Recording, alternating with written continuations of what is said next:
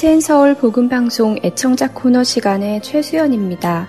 애청자 여러분들께서 보내시는 메모, 카드, 그리고 편지를 읽어드리는 시간입니다. 오늘은 8월 12일까지 도착한 편지들 읽어드립니다. 먼저 워싱턴에서 온 편지입니다. 매일 하나님의 은혜로 살고 있는 해자가 사역자님들과 봉사자님들께 감사를 드립니다. 정성껏 만드시는 CD에 담겨진 말씀 들으며 은혜를 받고 있습니다. 8월 성교원금 보내드립니다. 복음 사역에 동참하게 하여 주시니 감사합니다. 이 작은 물질 위에 오병이어의 기적이 일어나기를 기대하며 함께 힘차게 발맞추어 나아가겠습니다. 감사합니다 하시며 워싱턴에서 해자 애청자님 보내주셨습니다. 복음 방송을 통해 하나님의 은혜 안에 살고 계시다니 큰 위로가 됩니다. 감사합니다. 다음 편지 읽어드립니다. 수고들 많으세요. 은혜 많이 받고 있어요. 세상에서 가장 값진 일 하세요. 정말 감사합니다. 라고 워싱턴에서 마이카리드 애청자님 보내주셨습니다. 세상에서 가장 값진 일을 한다는 말씀에 큰 용기를 얻었습니다. 감사합니다. 가장 값진 일을 하는 기쁨을 누리며 해 나가겠습니다. 다음 편지입니다. 복음을 위해 수고하시는 여러분, 더위에 수고하십니다. 무더니도 덥던 여름이 한 발 물러섰는지 조석으로 조금 시원해져서 그나마 다행입니다. 저는 매주 보내주시는 CD를 통해서 함께 예배드리고 은혜 받고 하니 감사합니다. 아무도 없는 방에 찬송과 말씀과 기도 소리가 가득하니 사람의 흔적을 느끼게 되어 감사합니다. 수고하시는 여러분 건강에 유의하시고 말씀을 듣는 자로 하여금 하나님과 더 가까워지기를 기원합니다. 하나님의 은혜와 사랑에 넘치도록 축복받기를 원합니다. 적은 것이나마 받아주세요.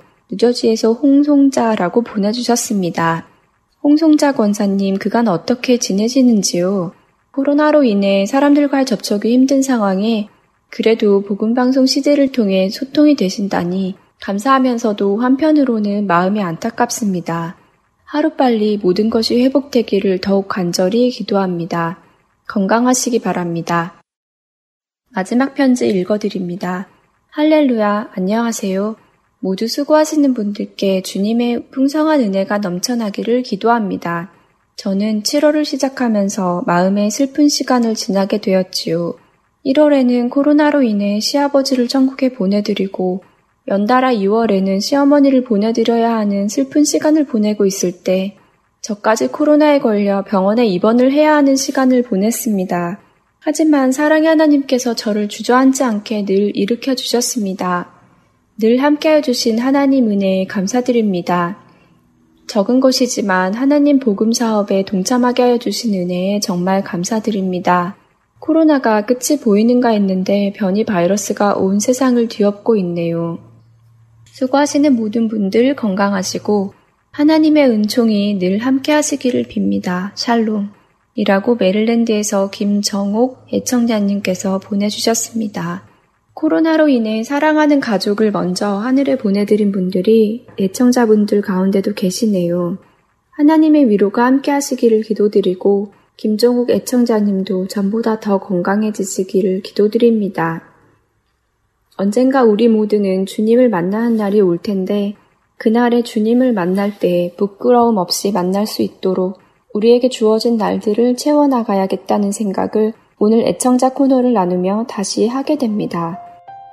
모두들 주 안에서 운전하시기를 기도드리며 오늘 애청자 코너 여기에서 소원이라는 찬양 보내드리며 마치도록 하겠습니다. 찬양 후에는 주안의 하나 사부로 이어드립니다.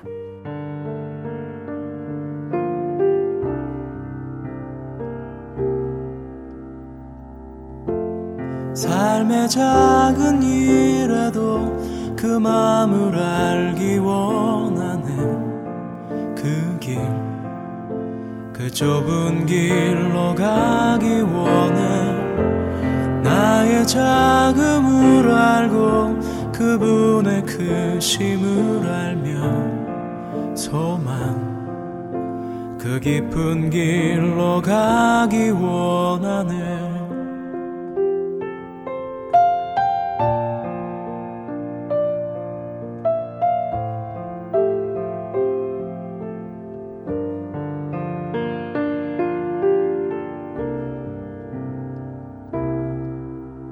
저 높이 솟은 산이 되기보다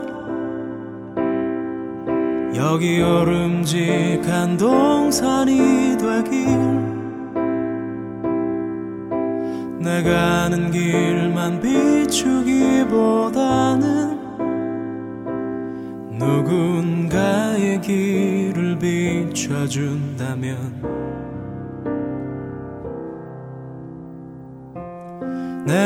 노래하듯이 또 내가 얘기하듯이 살길. 난 그렇게 죽기 원하네. 삶의 한 절이라도 그분을 담기 원하네. 사랑. 그 높은 길로 가기 원하네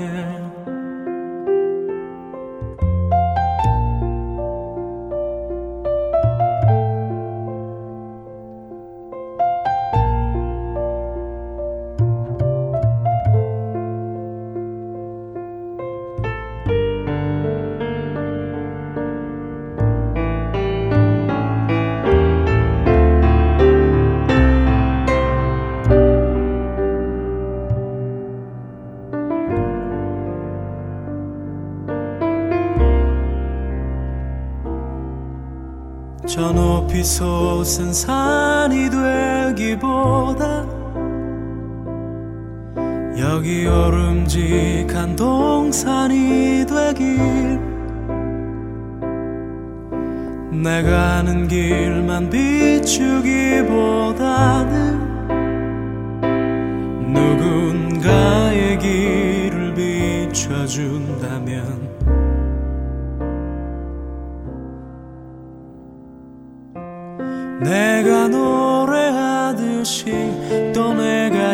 얘기하듯이 살길.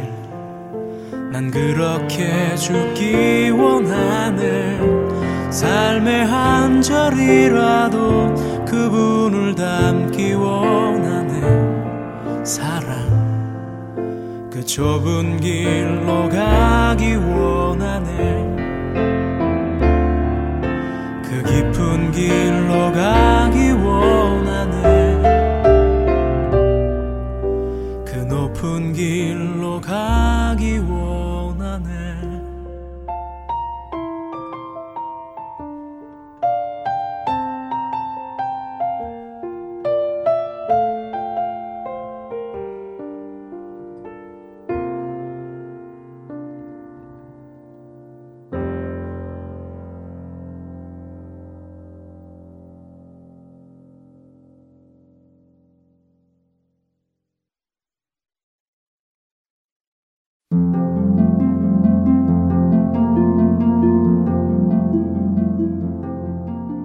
할티엔 서울 복음 방송 주안의 하나 4부 시작합니다.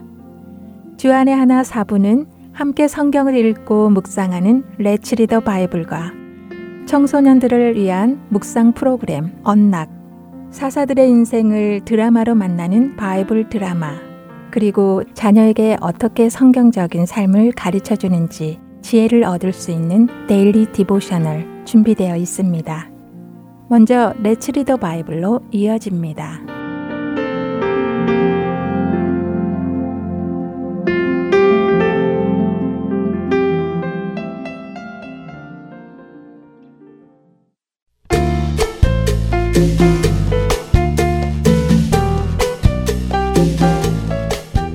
애청자 여러분 안녕하세요. Let's Read the Bible 진행의 신용호입니다. 지난 시간 우리는 로마서 5장을 살펴보며 예수님께서 하신 일을 나누었습니다.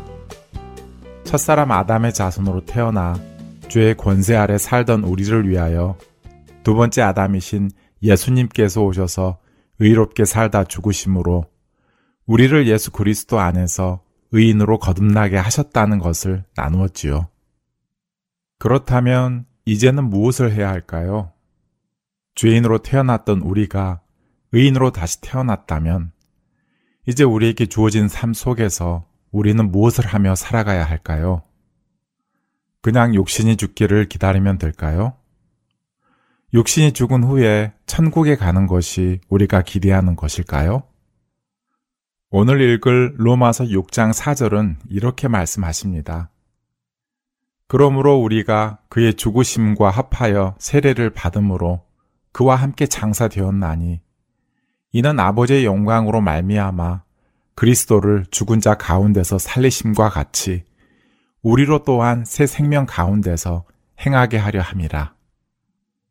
그렇습니다. 우리는 예수 그리스도를 통하여 새 생명을 얻었습니다. 영원한 생명을 얻었습니다. 영원한 생명은 우리의 육신이 죽은 후에 천국에서 시작되는 것이 아니라 이 땅에서 예수님을 영접하며 이미 시작된 것입니다. 로마서 6장 4절은 이제 우리로 새 생명 가운데서 행하게 하기 위하여 우리를 그리스도와 함께 죽은 자 가운데서 살리셨다고 하십니다. 새 생명 가운데 행하는 것은 무엇일까요? 예전에 육신이 원하는 것을 따라 살던 우리가 이제는 하나님의 기뻐하시는 것을 따라 살기 시작한다는 말씀입니다. 같은 장 로마서 6장 12절과 13절은 그렇게 사는 삶을 이렇게 표현하십니다. 그러므로 너희는 죄가 너희 죽을 몸을 지배하지 못하게 하여 몸의 사욕에 순종하지 말고 또한 너희 지체를 불의의 무기로 죄에 내주지 말고 오직 너희 자신을 죽은 자 가운데서 다시 살아난 자 같이 하나님께 드리며 너희 지체를 의의 무기로 하나님께 드리라. 무기라고 번역된 단어는 도구 혹은 기구를 의미하는 단어입니다. 그렇기에 전쟁에서는 무기를 의미할 수 있고 내가 하는 일에서는 도구를 의미할 수도 있지요. 그렇기에 이 말씀은 이제 새롭게 얻은 우리의 생명을 불의를 이루는 도구로 사용하지 말고 의를 이루는 도구로 사용하라는 말씀입니다. 여러분은 예수님을 통해 거듭나셨습니까? 거듭났기에 이제는 여러분의 생명을 의로운 일을 이루는 도구로 사용하며 여러분의 삶을 하나님께 드리며 살아가고 계시는지요? 성경의 말씀대로 그렇게 의를 이루며 살아가는 우리가 되기를 바랍니다. 레츠 리더 바이블 오늘은 로마서 6장 1절부터 14절까지의 말씀을 읽고 마치겠습니다. 그런즉 우리가 무슨 말을 하리요? 은혜를 더하게 하려고 죄에 거하겠느냐? 그럴 수 없느니라. 죄에 대하여 죽은 우리가 어찌 그 가운데 더 살리요? 무릇 그리스도 예수와 합하여 세례를 받은 우리는 그의 죽으심과 합하여 세례를 받은 줄을 알지 못하느냐? 그러므로 우리가 그의 죽으심과 합하여 세례를 받음으로 그와 함께 장사되었나니 이는 아버지의 영광으로 말미암아 그리스도를 죽은 자 가운데서 살리심과 같이 우리로 또한 새 생명 가운데서 행하게 하려 함이라. 만일 우리가 그의 죽으심과 같은 모양으로 연합한 자가 되었으면 또한 그의 부활과 같은 모양으로 연합한 자도 되리라. 우리가 알거니와 우리의 옛 사람이 예수와 함께 십자가에 못 박힌 것은 죄의 몸이 죽어 다시는 우리가 죄에게 종로로 타지 아니하려 함이니 이는 죽은 자가 죄에서 벗어나 의롭다 하심을 얻었습니다. 만일 우리가 그리스도와 함께 죽었으면 또한 그와 함께 살 줄을 믿노니 이는 그리스도께서 죽은 자 가운데서 살아나셨음에 다시 죽지 아니하시고 사망이 다시 그를 주장하지 못할 줄을 알미로다. 그가 죽으심은 죄에 대하여 단번에 죽으심이요. 그가 살아계심은 하나님께 대하여 살아계심이니 이와 같이 너희도 너희 자신을 죄에 대하여는 죽은 자요. 그리스도 예수 안에서 하나님께 대하여는 살아있는 자로 여길지어다. 그러므로 너희는 죄가 너희 죽을 몸을 지배하지 못하게 하여 몸의 사욕에 순종하지 말고 또한 너희 지체를 불의의 무기로 죄에게 내주지 말고 오직 너희 자신을 죽은 자 가운데서 다시 살아난 자 같이 하나님께 드리며 너희 지체를 의의 무기로 하나님께 드리라. 죄가 너희를 주장하지 못하리니 이는 너희가 법 아래에 있지 아니하고 은혜 아래에 있습니다. 레츠 리더 바이블 로마서 6장 1절부터 14절까지의 말씀을 읽었습니다. 안녕히 계세요.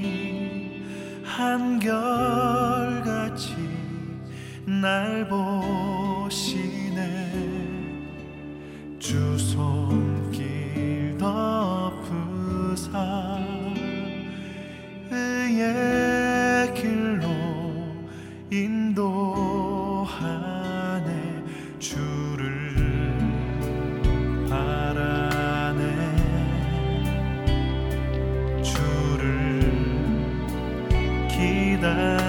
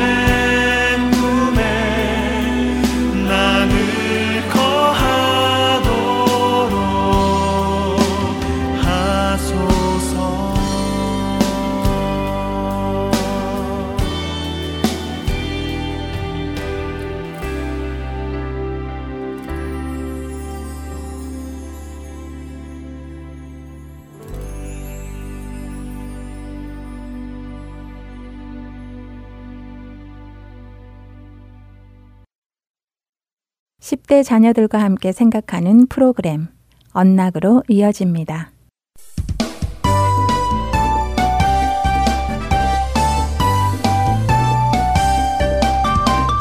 애청자 여러분 안녕하세요. 언락 진행의 이세진입니다. 오늘 함께 나눌 언락 첫 에피소드는 Light vs Darkness, 빛과 어둠입니다. 오늘 말씀은 요한복음 1장 1절부터 18절까지의 말씀과 에베소서 5장 8절부터 9절, 요한 1서 1장 5절부터 9절, 그리고 계시록 21장 23절과 24절의 말씀과 함께 청취하시면 도움이 될 것입니다.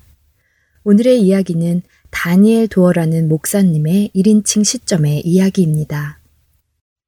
한 그룹의 고등학생들을 대상으로 묵상에 관한 메시지를 전해달라는 요청을 받고 저는 빛과 어둠에 관한 성경을 읽는 것으로 발표를 시작했습니다.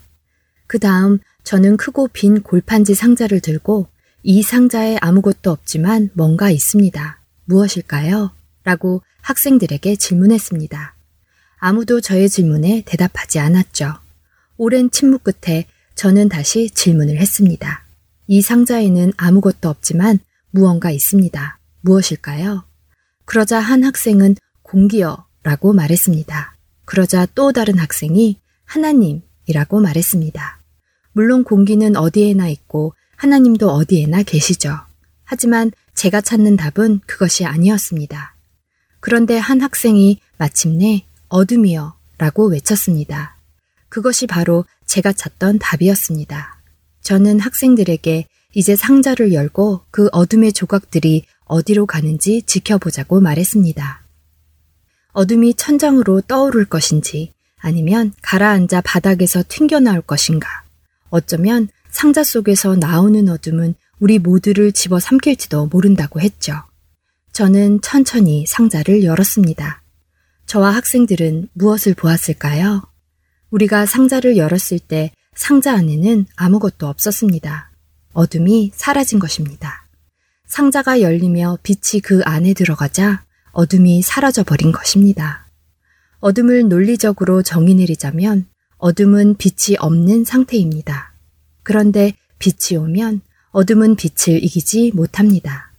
어두운 방에 누군가 빛을 가지고 오면 빛이 사라지는 것이 아니라 오히려 방 전체가 밝아집니다. 성경 전체에서 하나님은 빛과 관련이 있으십니다. 요한복음 1장은 만물을 창조하신 예수님을 소개하며 시작합니다. 그리고는 예수님이 바로 생명을 주시는 인류의 빛이심을 소개하죠. 예수님은 요한복음 8장 12절에서 스스로를 세상의 빛이라고 소개하십니다. 하나님은 예수님을 우리 가운데 살게 하시고 하나님이 어떤 분이신지 우리에게 보여주시고 우리 대신 죽임을 당하게 하시려고 예수님을 보내셨습니다. 그러나 죽음이나 죄나 어떤 악도 예수님을 이길 수는 없습니다. 어둠은 빛을 이기지 못하기 때문입니다. 무덤 안에 계시던 예수님은 사흘 만에 죽은 자 가운데서 살아나셔서 제자들에게 돌아오셨습니다. 그들이 아직 깨닫지 못한 것은 예수님께서 그를 믿는 모든 사람이 용서받을 수 있는 길을 마련하셨다는 것입니다. 빛이신 예수님은 어둠을 이기셨습니다. 그리고 예수님을 통해 하나님은 우리를 어둠에서 건져내시고 하나님의 빛의 나라로 인도하셨습니다. 어둠의 날들은 영원하지 않습니다. 예수님이 재림하실 때 모든 어둠을 없애실 것이기 때문입니다. 예수님은 어둠 속에 있는 자들에게 희망을 주십니다. 하나님은 항상 악을 이기십니다. 빛은 항상 어둠을 이깁니다. 여러분의 삶에서 하나님께서 어둠을 몰아내기를 바라는 영역이 있습니까? 주님을 그곳에 초청하시기 바랍니다. 자녀들과 함께 어둠과 빛의 관계를 나누어 보세요. 그리고 결코 어둠이 빛을 이길 수 없음을 직접 확인해 보시기 바랍니다.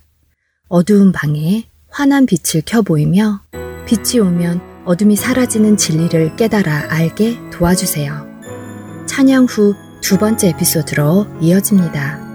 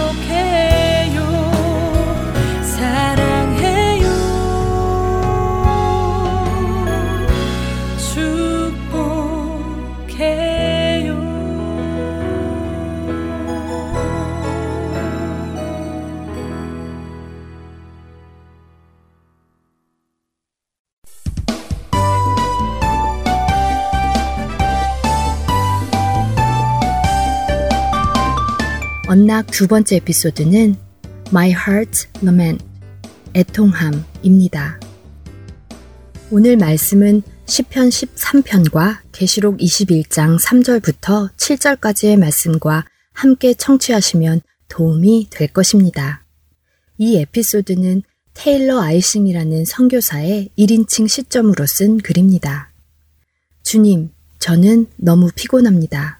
저는 슬픔과 분노, 무관심과 좌절과 두려움 사이를 오가며 하루를 보내다 결국 지쳐버립니다. 소리 지르고 울고 싶습니다. 잠 속에 들어가 세상으로부터 숨고 싶습니다. 왜 이런 일이 일어납니까? 제가 바라보는 곳마다 상처받는 사람들, 고통받는 사람들이 있습니다. 고통 중에 있는 그들을 바라보며 매일 저의 가슴은 찢어질 것 같습니다. 그러나 그들에게 해줄 수 있는 것이 아무것도 없음에 제 마음이 무너집니다. 친구들과 가족들이 그립습니다. 제가 다니던 교회가 그립습니다. 이 팬데믹이 저의 어깨를 누르기 전에 살았던 때가 그리워집니다. 불필요한 정치적 논쟁으로 치닫지 않는 대화를 나누던 그 시절이 그립습니다.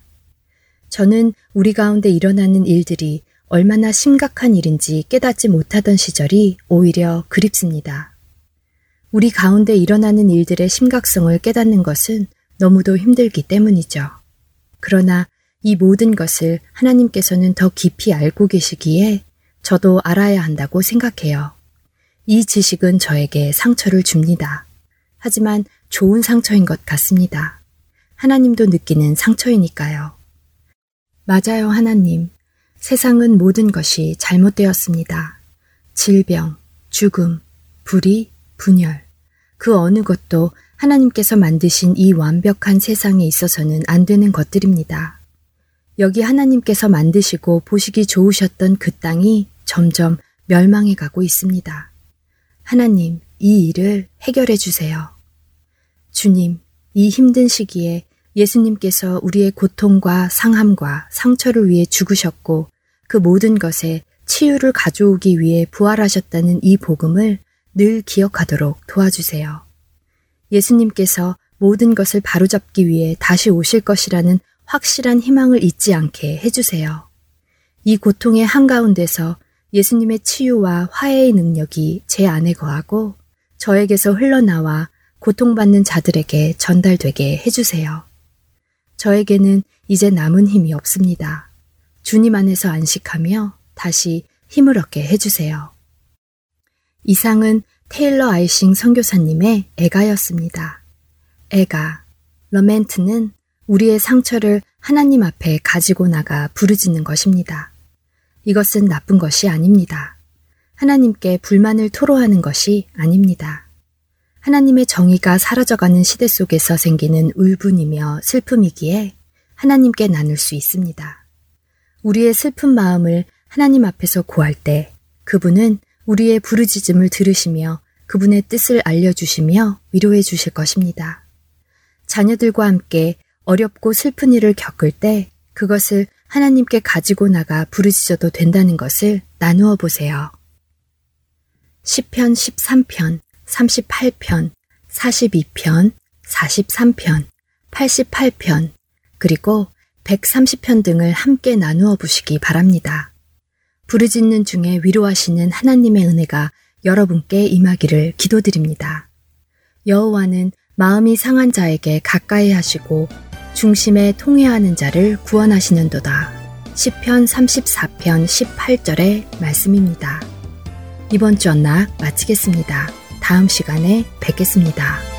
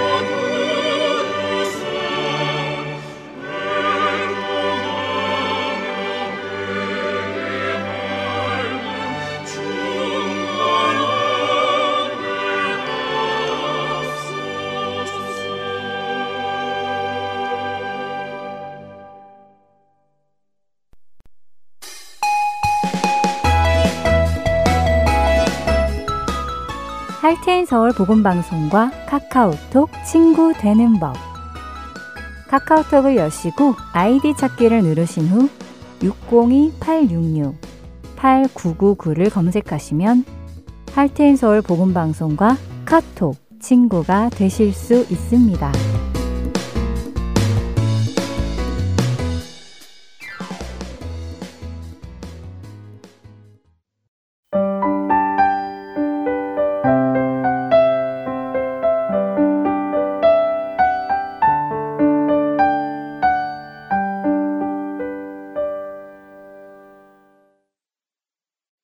바이블 드라마로 이어집니다.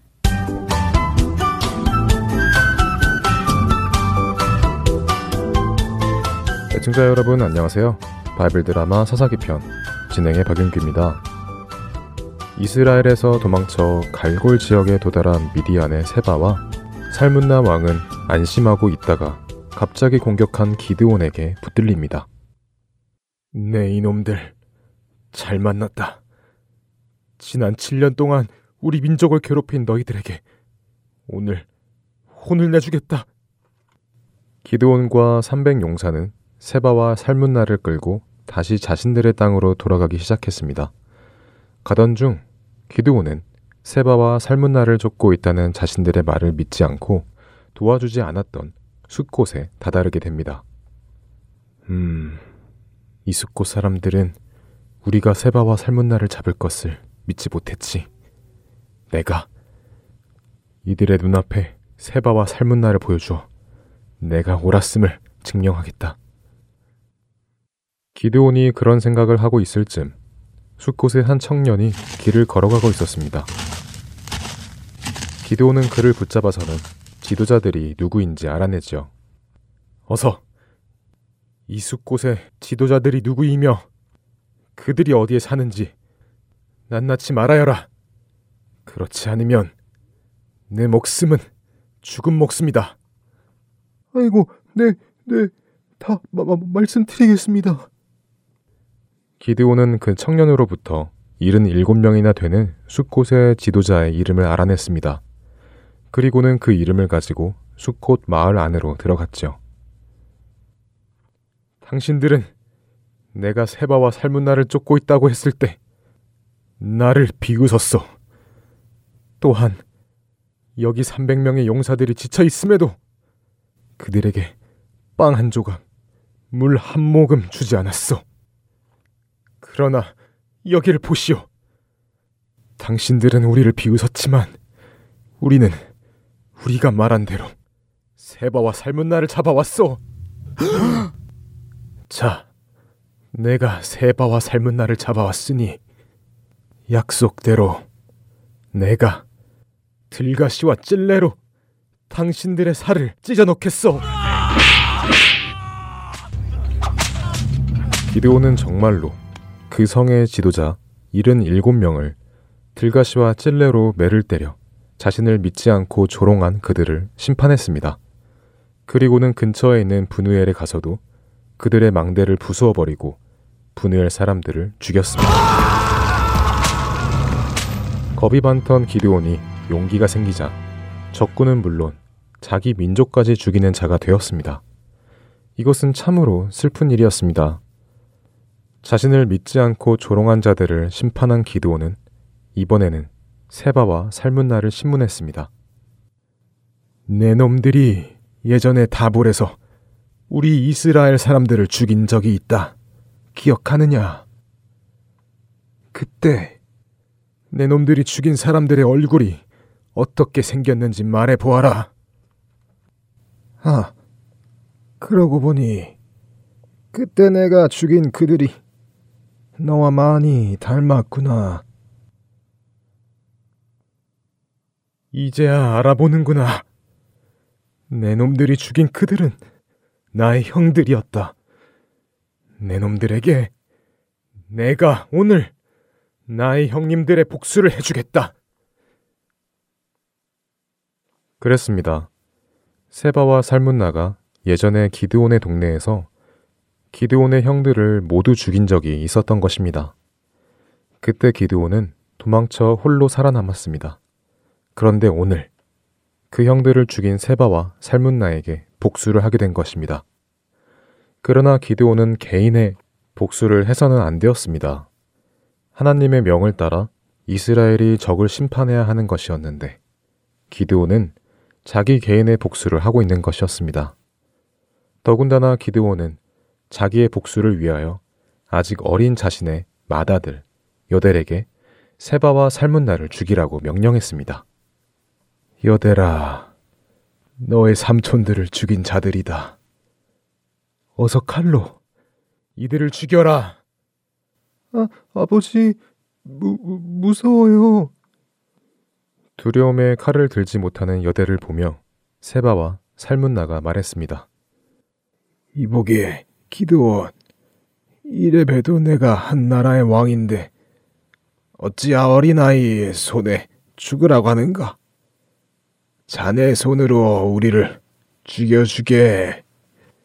기드온이 일어나 칼을 뽑아 세바와 살문나를 심판했습니다. 기드온이 이렇게 세바와 살문나를 심판하고 이스라엘을 미디안의 손에서 구원해내자 이스라엘 사람들은 환호했습니다. 그리고는 기드온에게 자신들의 왕이 되어 달라고 부탁했지요. 기드온님, 정말 탁월하십니다. 놀라운 능력을 가지셨어요. 제발 우리의 왕이 되어 주셔서 이제 우리를 지켜주시기 바랍니다. 왕이 되어 달라는 백성들의 요구에 기드온은 어떤 결정을 내릴까요? 바이블 드라마 사사기 편 다음 시간에 뵙겠습니다. 안녕히 계세요.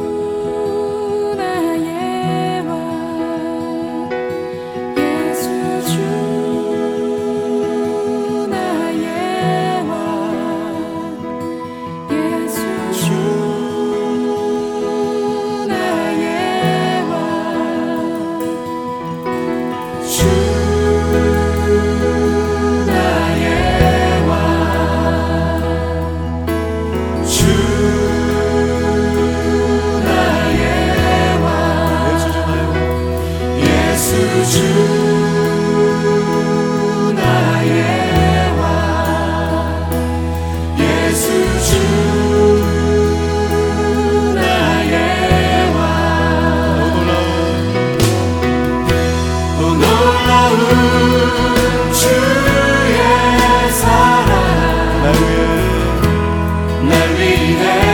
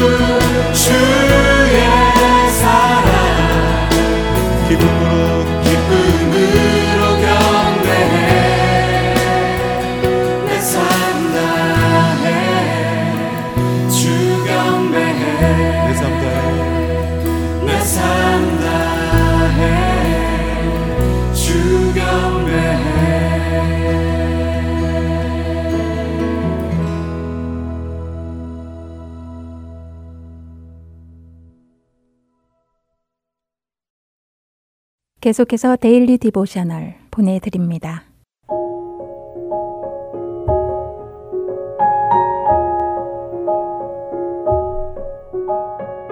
애청자 여러분 안녕하세요. Daily Devotional 진행의 최소영입니다. 우리 자녀들은 자신이 염려하는 것들을 예수님께 맡기고 있나요? 예수님께 기도를 했는데도 여전히 염려하고 있지는 않는지요? 오늘은 이것에 대해 나누어 보고 함께 말씀을 묵상하는 시간 되시길 바랍니다. 오늘 데일리 디보셔널의 제목은 Worth the Effort, 연습할 만한 가치가 있다, 입니다. 에런과 아리아는 아빠와 함께 바닷가에서 바람을 쐬고 있습니다. 한 어부가 그물을 정리하더니 갑자기 그물을 펴서 바다에 던지고 있었지요. 그 모습을 바라보시던 아빠는 어부에게 다가가 그물을 재빨리 던지는 것이 쉽지는 않을 것 같다고 말씀하십니다. 그러자 어부는 그물을 제대로 던지기 위해서는 많은 연습이 필요하다고 대답하였지요. 하지만 힘들게 연습하여 잡은 생선이 너무 맛있기에 연습을 할 만한 가치가 있다고 어부는 웃으며 말하였습니다.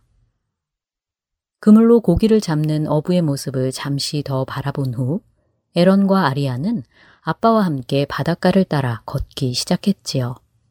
에런은 엄마도 지금 우리와 같이 걸을 수 있으면 참 좋겠다고 슬픈 얼굴로 말합니다. 엄마는 몇 달째 몸이 좋지 않아 지금 모텔에서 쉬고 계시는 중이었지요. 에런은 아빠에게 언제쯤 엄마 몸이 좋아지시느냐고 묻습니다. 아빠는 에런과 아리아의 어깨를 팔로 감싸주시며 엄마 몸이 언제 좋아질지는 자신도 모르고 의사도 모르지만 우리가 무엇을 할 수 있는지는 안다고 말씀하셨지요. 아빠의 말씀에 에러는 그것이 무엇이냐고 여쭈어봅니다. 아빠는 아까 어부가 그물을 바다에 던지는 모습을 보니 시편 55편 22절의 말씀이 떠올랐다고 하시며 어부가 그물을 바다에 던지듯 우리의 짐을 하나님께 맡겨드려야 한다고 하셨지요. 그렇게 우리는 엄마를 위해 계속 기도하고 우리의 염려를 예수님께 맡겨야 한다고 아빠는 말씀하십니다. 그러자 에러는 자신도 그렇게 하려고 노력은 하지만 엄마 몸이 회복되는데 너무 오래 걸릴 것 같아 자꾸 걱정이 된다고 말하였지요.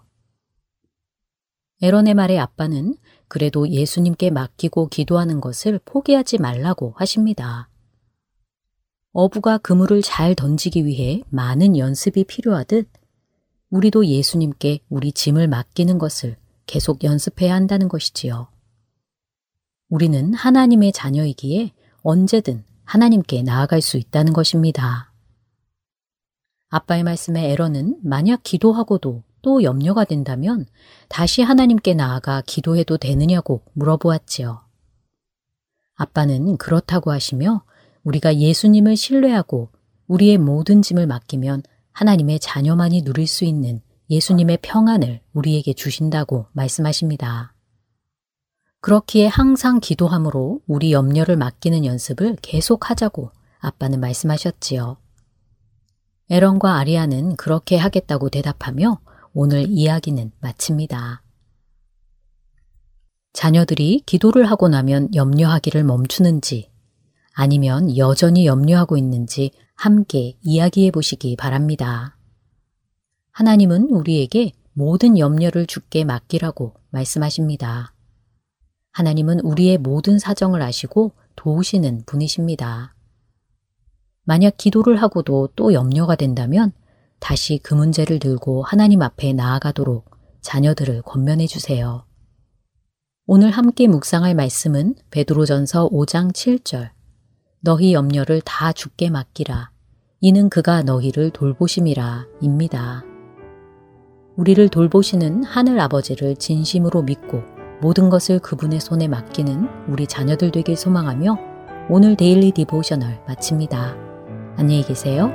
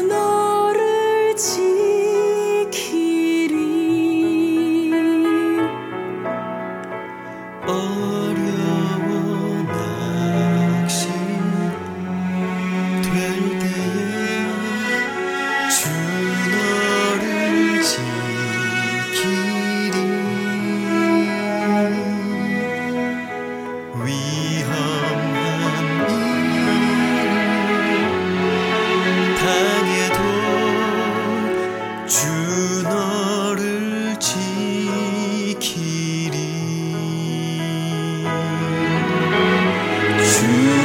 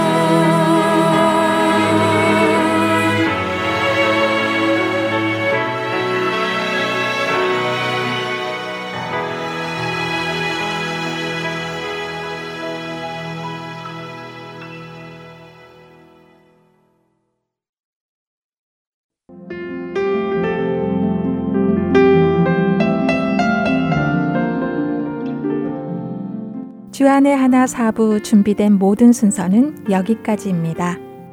청취해주신 여러분들께 감사드립니다. 다음 주에 다시 찾아뵙겠습니다. 안녕히 계세요.